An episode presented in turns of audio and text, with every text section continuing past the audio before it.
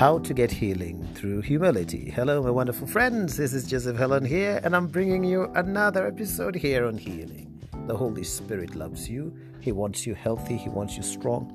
He wants your body to be in perfect health. And this is going to be possible through the Holy Word of God. I love you so much. And that's the reason why I bring you these episodes. How to get healing through humility. Now, a humbled person is the one whose trust and confidence is in the Lord. A humble person is the one whose trust and confidence is in the Lord. How does one place their trust and confidence in the Lord? When they know the Word of God and when they do that Word.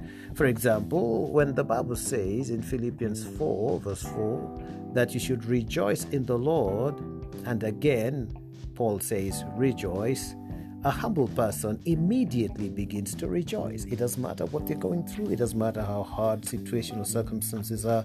The moment you read that word, that is the Spirit of God speaking, and immediately do what He says. Say, Oh, I rejoice in you, O Lord. I will again and again rejoice. I thank you. Immediately start getting happy. You stop the sadness, you stop the sorrow, you switch off what was negative and switch on what's negative because the Word of God cannot return void. It accomplishes the purpose for which it was sent. If you believe the Word of God and if you speak the Word of God and if you do the Word of God, you get exactly what the Word of God says. The Word of God becomes what it says because it's life. The Word of God is not literature, the Word of God is life. So if the Bible says rejoice, immediately start rejoicing. Even if your body is aching, even if your head is aching, even if you have whatever type of trouble, immediately begin to laugh, begin to rejoice, begin to celebrate. Say, I thank you, Lord. You have sent me a wonderful word and you tell me to rejoice. So I will rejoice. And again and again, I will rejoice. So that's how you put your trust and confidence in the Lord. When you do that, you qualify as a humble person. So humility is not posture, it's not gait. Humility is not how one walks. It has nothing to do with swag or uh, swagger. Humility has everything to do with listening to the Word of God, hearing it, believing it, saying it, and doing it. Okay. Now, what's pride? Pride is when a person leans on their own understanding. When a person is feeling unwell and they think they know what to do without going to the Word of God to find out the truth. And when a person does that, they're proud. When the Bible says, forgive somebody who's hurt you, and you think it's too painful, I will not forgive, I'll hold a grudge against this person, that's what we call pride. When you lean on your own understanding of circumstances and situations and the vicissitudes of life. So a humble person follows the word of God. A pride, a proud person follows and leans on their own understanding of a situation. So there are certain people who think that it's God who is responsible for their suffering. That's also pride. They say, Why is God punishing me? Why is God allowing sickness in my body? God does not allow sickness in anyone's body. You allow sickness in your body because death and life are in the power of your tongue. So if you speak life, ultimately you'll enjoy the benefits of life.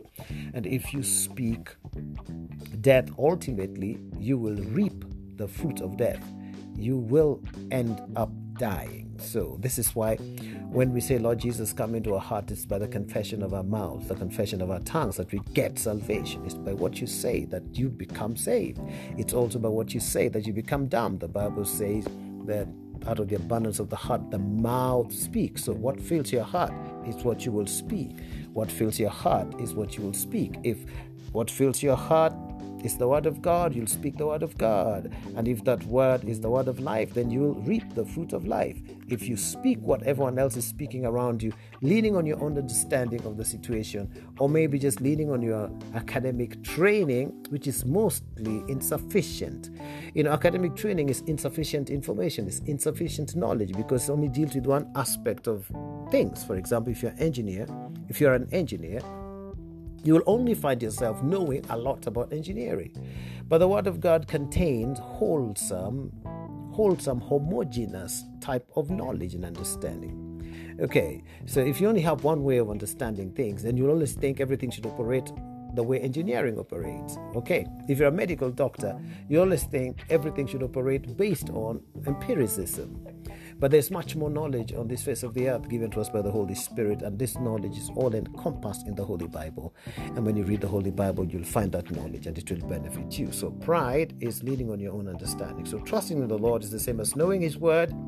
Leaning on your own understanding is choosing to follow what's contrary to God's holy word. So humble people love God's word and they do it proud people don't get deep into God's word. They know a little bit, and more often than not, proud people have a distorted view of the word of God and sometimes an imbalanced understanding of the things of God, especially because they shoot off with only one strand of a part of scripture and then they predicate and balance everything on it.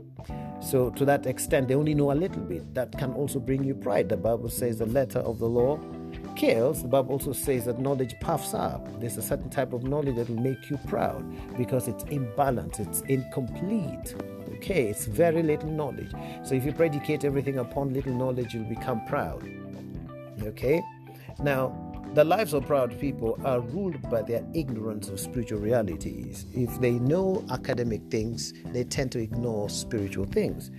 They tend to think that emotional things are for the untrained or the uneducated. So they tend to focus a great deal on the mind alone, the psyche, but they forget that the body of a human being has emotion as well, and there is a willful part of it as well. For example, a lot of what is called mental illness is really emotional trauma, emotional trouble.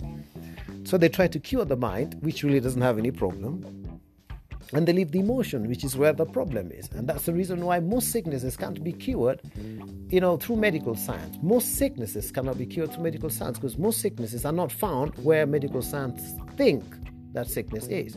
For example, I've just told you a lot of what is called mental health issues is actually emotional health issue. We need to go to the feeling rather than the thinking. Okay, of course, your thinking influences how you feel but if there's trauma in your feelings, for example, if you're highly traumatized by fear, you're going to start operating in an irrational manner. So your emotion is what will interfere with your thinking, not the other way around. Okay? If you fix your emotion, then your thinking will be fine. You see, your mind influences your feelings, and your feelings can also influence your mind. Okay? So we need to find out exactly where the problem is. If the problem is, in, is caused by fear, then we deal with the fear first. And fear is a spirit. We cast it out. After that, we train you to be strong and bold and to be brave, as the Bible says that you should not fear. You have power, love, and a sound mind. So we train you on having power, using that power, and having love and using that love, and having a sound mind and using that sound mind. So you see, fear can affect your mind and make your mind make you mad. You know, if your mind is not sound, isn't that a mental issue already? The Bible says He has not given us a spirit of fear, but He's given us a spirit of power, love, and a sound mind. So, a sound mind is a spiritual thing. You need a spirit that makes your mind sound. So, you can deal with mental health issues by having the spirit of power, love, and a sound mind. You see, glory to God. Now, if you look at the book of Proverbs 3, verse 5 to 8, it says, Trust in the Lord with all your heart and lean not on your own understanding. In all your ways acknowledge him, and he shall direct your paths. Be not wise in your own eyes. Fear the Lord and depart from evil. It shall be health to your navel and marrow to your bones. Now, the proud are wise in their own understanding. They are wise in their own understanding. They don't want to be taught by the Holy Spirit.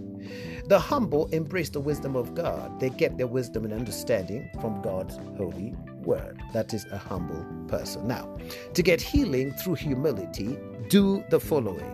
To get healing through humility, do the following. Number one, trust in the Lord with all your heart.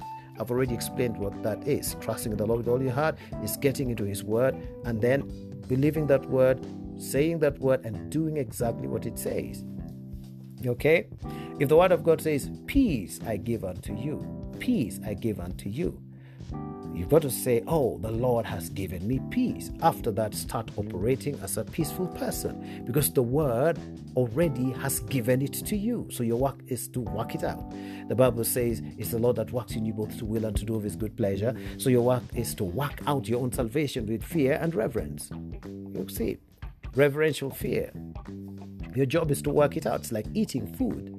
After eating food, get up and walk. Get up and walk. In the strength of that food, you can do work. You can be an athlete. You can whatever it is you want to do. But you see, if you haven't eaten, your physical body will be physically weak.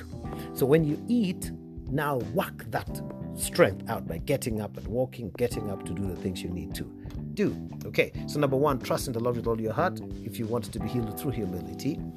Number two, do not lean on your own understanding. That means don't follow how you see it. Don't follow your own opinion, your own mindset about matters. Instead, have the mind of Christ. The Bible says in Philippians 2, verse 5, let this mind be in you, which was also in Christ Jesus. Let this mindset, phroneo, let this mindset be in you, which was also in Christ Jesus. So the Bible says we have the mind of Christ. We have 1 Corinthians 2, we have the mind of Christ. Okay?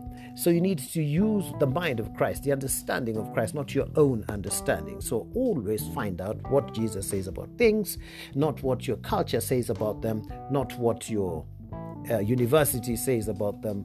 As important as education is, education doesn't encompass everything, but the Bible does. Okay? The Spirit of God gives us all knowledge. Okay? Now, do not lean on your own understanding. That's number two. Number three, acknowledge God in all your ways. Don't just wake up and then just start going wherever. You say, Father, in Jesus' name, I depend on you right now as I go to the office to work. Father, in Jesus' name, I depend on you right now as I go for this meeting. I receive wisdom from you. I thank you that you're guiding me. I'm on top only, not the bottom. That is called acknowledging God in all your ways. Before you call somebody, you say, Holy Spirit, give me the wisdom to speak to this person in a way that ministers grace and in a way that's going to benefit both of us. In the mighty name of Jesus. That's how it's done, ladies and gentlemen. You see, that's acknowledging God in all your ways. Okay, number four, let Him direct your paths with His holy word. So let Him direct your path. Don't be stubborn. Don't do what you want the way King Saul did. King Saul was so stubborn that he went sacrificing. And when God told him to destroy the Amalekites, he saved the life of Agag, the king of the Amalekites. And God told him, No, I don't want you to save anything. I want you to destroy everything, including that king. He did not do what God said. You see, instead, he directed his own paths. He did not allow God to direct him. So always listen. This is where prophecy comes in. Listen to that prophetic tone, the prophetic voice of God, which is also based on the word of God. You say, Father, in Jesus' name, I'm here ready to be guided by you, and then trust Him. Trust that He will guide you. He heard your prayer. Okay? That does not mean that you need to pray to God, you know, for example, asking, Oh, what dress should I wear today, oh Lord? Of course, He will tell you, He's a master communicator. But there's certain things that He allows you to take care of because He's also given you dominion and authority. When you've been given authority, it means you're trusted to make the right decisions based on the Word of God. So you don't have to ask, Okay, Lord, what should I eat today? Oh, Lord, should I visit? Um, this lady or should I not? There's certain things that you just make decisions on because God trusts you as well. Remember, He cannot ask you to trust Him if He doesn't Himself trust you. So He trusts you to make certain decisions, okay? The only time you need to really pray is if you don't know what to do. If you know that what you are doing is actually scriptural, it's not against the Word of God, then just go ahead and do it. For example, calling somebody, that's a beautiful thing because it's a sign of, a sign of love. Visiting someone, it's a good thing. But if you're on the road and the Spirit of God tells you, stop, go back home, then He might be protecting you from an accident, you see. Or He tells you, wait, there's a way that happens. You just find unnecessary delays coming your way. You want to go, but you find, oh, I forgot my phone. You're going back, and you want to go, and oh, I forgot the keys. And, you know, certain things seem to block your going, and your heart doesn't have peace in going to the place you wanted to go. The Spirit of God is telling you maybe you should not go. Okay? And then uh, number five, have reverence for God and choose the path of wisdom and righteousness. If you do those five things, that is called humility. And that humility will bring you what? Healing. So the result of doing the five things that I've just mentioned here will be healing for your center of strength or your navel. Your navel, that belly button part of you there, is your, your center of strength, okay? Your spirit connects to your body through your navel, if you didn't know. Your spirit, which is invisible, has a certain thing called a silver cord, a silver cord. There's a silver cord that your spirit connects to your body. So your spirit is held in connection to your body through a certain thing that looks like an umbilical cord, and it is called a silver cord. It actually looks silvery in the spiritual realm. So when one is about to die, the angels come and they lose that silver cord. They cut it literally the way the umbilical cord is cut when a baby is born. It is cut off from the placenta. You see? So the baby connects to the mother through umbilical cord, but your spirit connects to your body through the silver cord. You say, Where is scripture? For this. Let's look at Ecclesiastes 12, verse 6 to 7. Ecclesiastes 12, verse 6 to 7. The Bible says, Or before the silver cord is loosed, or the golden bowl be broken, or the pitcher be broken, or the fountain, or the wheel be broken at the cistern. Verse 7 Then shall the dust return to the earth as it was, and the spirit shall return unto God who gave it. So, Ecclesiastes 12 talks about death the death process. And it says that the, the silver cord is loosed and the spirit returns to God who gave it. The losing of the silver cord is now the cutting of that spiritual umbilical cord so that your spirit is no longer connected to the body and the spirit is free to leave the body. And when the spirit leaves the body, the body is dead. James 2, verse 26 says, A body without a spirit is dead. So when the spirit comes out of the body, the body dies. But when the spirit is in the body, it brings healing to that body. Okay, so your navel, your navel, that part where the umbilical cord was cut from, that belly button place, that navel, is an important part of your life and strength. It literally sustains you. It's the conduit of your that your spirit uses, the conduit that your spirit uses to inject life into your body, to maintain your body and to repair any damaged part of your body. Okay. So that's why Proverbs 3 verse 8 says, It shall be health. And the word health there's refuth. Uh, refuth simply means kiwa. So the word of God shall be kiwa to your navel kiwa to that part of you where the silver cord connects to the body, that source of strength, that center of strength, center of healing, the place where life is injected, nutrition, spiritual nutrition is injected into your body. It is the part that enables your body to be animated, it's the part that enables your body to be hot and warm, warm, hot, you know. The heat that keeps you warm, that's where it is injected through through that silver cord part of your body. See, that's something doctors don't know about. okay, because it's spiritual, it's not visible. You cannot use scientific method for this. This just need to have prophetic ability to be able to see. So it shall be health to your navel, refuth, there is cure, and marrow to your bones. So the word marrow is shiku. Now, shiku is refreshments like drinking water, like moisture, yeah, it's like drinking water, refreshment. So the Bible says the word of God will water your bones. Yeah. So the word marrow is shiku to the bones. It's going to be water to your bones.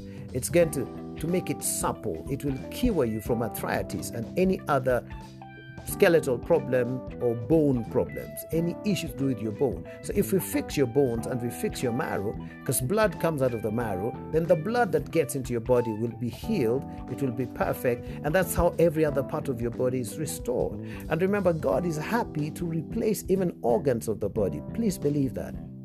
In heaven, Angel Raphael has a go down a huge go down that contains body parts, but they're in spirit form. So if somebody's kidney, for example, fails and we pray for them, Angel Raphael brings a brand new kidney and puts there. Of course, it's an operation. So the old one is removed and the new one is put in. But it's done in the spiritual realm first, then it manifests slowly in the natural realm. And that sometimes take time. You might still feel pain, but the operation is going on. As long as you continue speaking the word of God and not speaking the sickness itself. Okay. So your skeletal structure will be restored, your health will spring forth speedily. So he will give you life and healing. All right, if you're humble, the Bible says he has life and healing to the contrite and humble ones. A contrite person is a person who realizes when they're wrong and make amends and apologize and say sorry and changes their minds. That's a contrite person, one who can go back to say, Oh, I think I was mean there, let me apologize. Oh, I think I was rude there, let me apologize. I'm not talking about guilt because guilt affects the proud, guilt never affects the humble.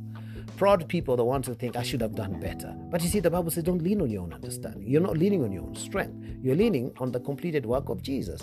So a humble person refuses guilt, but instead they realize when they're wrong. They humble themselves. They are contrite. They can change. They can say, Oh, I'm sorry, I did what was wrong. I turn away from it. That's a contrite person. That's a humble person. The Bible says, Life and healing is given to such a person. Isaiah 57, verse 15 says, Isaiah 57, verse 15, it says, For thus saith the high and lofty one that inhabits eternity, whose name is holy. I dwell in the high and holy place, with him also that is of a contrite and humble spirit, to revive the spirit of the humble. The word revive is haya. Haya is to bring life to. To bring life to, you see, to bring life to your spirit is to heal your very spirit and to revive again the heart of the contrite. So your spirit is healed here, and your soul, which contains your mind, your emotion, and your will, is healed as well. So if your spirit is healed, revived, given life, haya, and your, your soul, your mind, emotion, and will is also healed, then we've dealt with mental problems, emotional problems, we've dealt with depression, we've, we've dealt with all things that pull people down, then ultimately your body will be restored. If your spirit is whole and your, your soul is whole, your body will be whole. Isn't that wonderful? So that's the life that the Spirit of God wants to give you. And the Bible says in Isaiah 57, verse 18, I have seen his ways, Isaiah 57, verse 18, I have seen his ways and will heal him. Look at that. I've seen your humility. I've seen your contrition. I will heal you. I will lead him also and restore comforts unto him and to his mourners. Look at that, that God wants to comfort you. It's so beautiful. So when the Lord says, I will heal you, say, Oh, thank you, Father, I am healed. You see, in the Old Testament, it was a promise, I will heal. But in the New Testament, I am healed. In fact, in the New Testament, I am health. Glory to God. That's why when I touch a sick person, they get healed. So even if your body's aching, say, I am health. In fact, you can go ahead and heal people. As you heal them, yours is healed as well. Okay? As you cast demons out of them, demons are cast out of your body as well. If this message has blessed you, please subscribe to the podcast and then favorite it. Click onto that star, give us a good review, send me messages so that I may talk to you as well, so that we can interact. Okay? Share with your friends as well. Thank you so much. And if you're listening to me and you don't know Jesus as your Lord and Savior, please say this prayer after me. Say, Lord Jesus, I believe in you. I believe that you're the Son of God. I believe that you died on the cross for my sins and rose again for my justification. Today I receive you as my Lord and Savior. I receive eternal life into my spirit.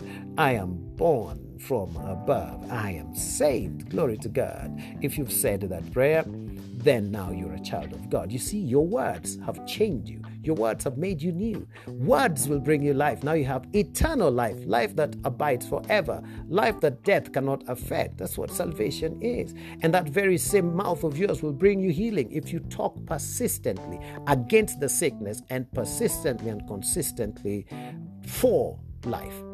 So if you conf- if you confess life, you say, I am healed, I am healthy, I am strong. If you say that consistently, and if you say, I rebuke this pain, I rebuke this disease, it has no room in my body, it has no authority over me. If you say those words consistently, come on, there's nothing that cannot be healed. You will be healed in Jesus' name. I love you so very much. I look forward to seeing you and talking to you. I look forward to bringing you good news again in the next episode. My name is Joseph Helen. Bye bye thank you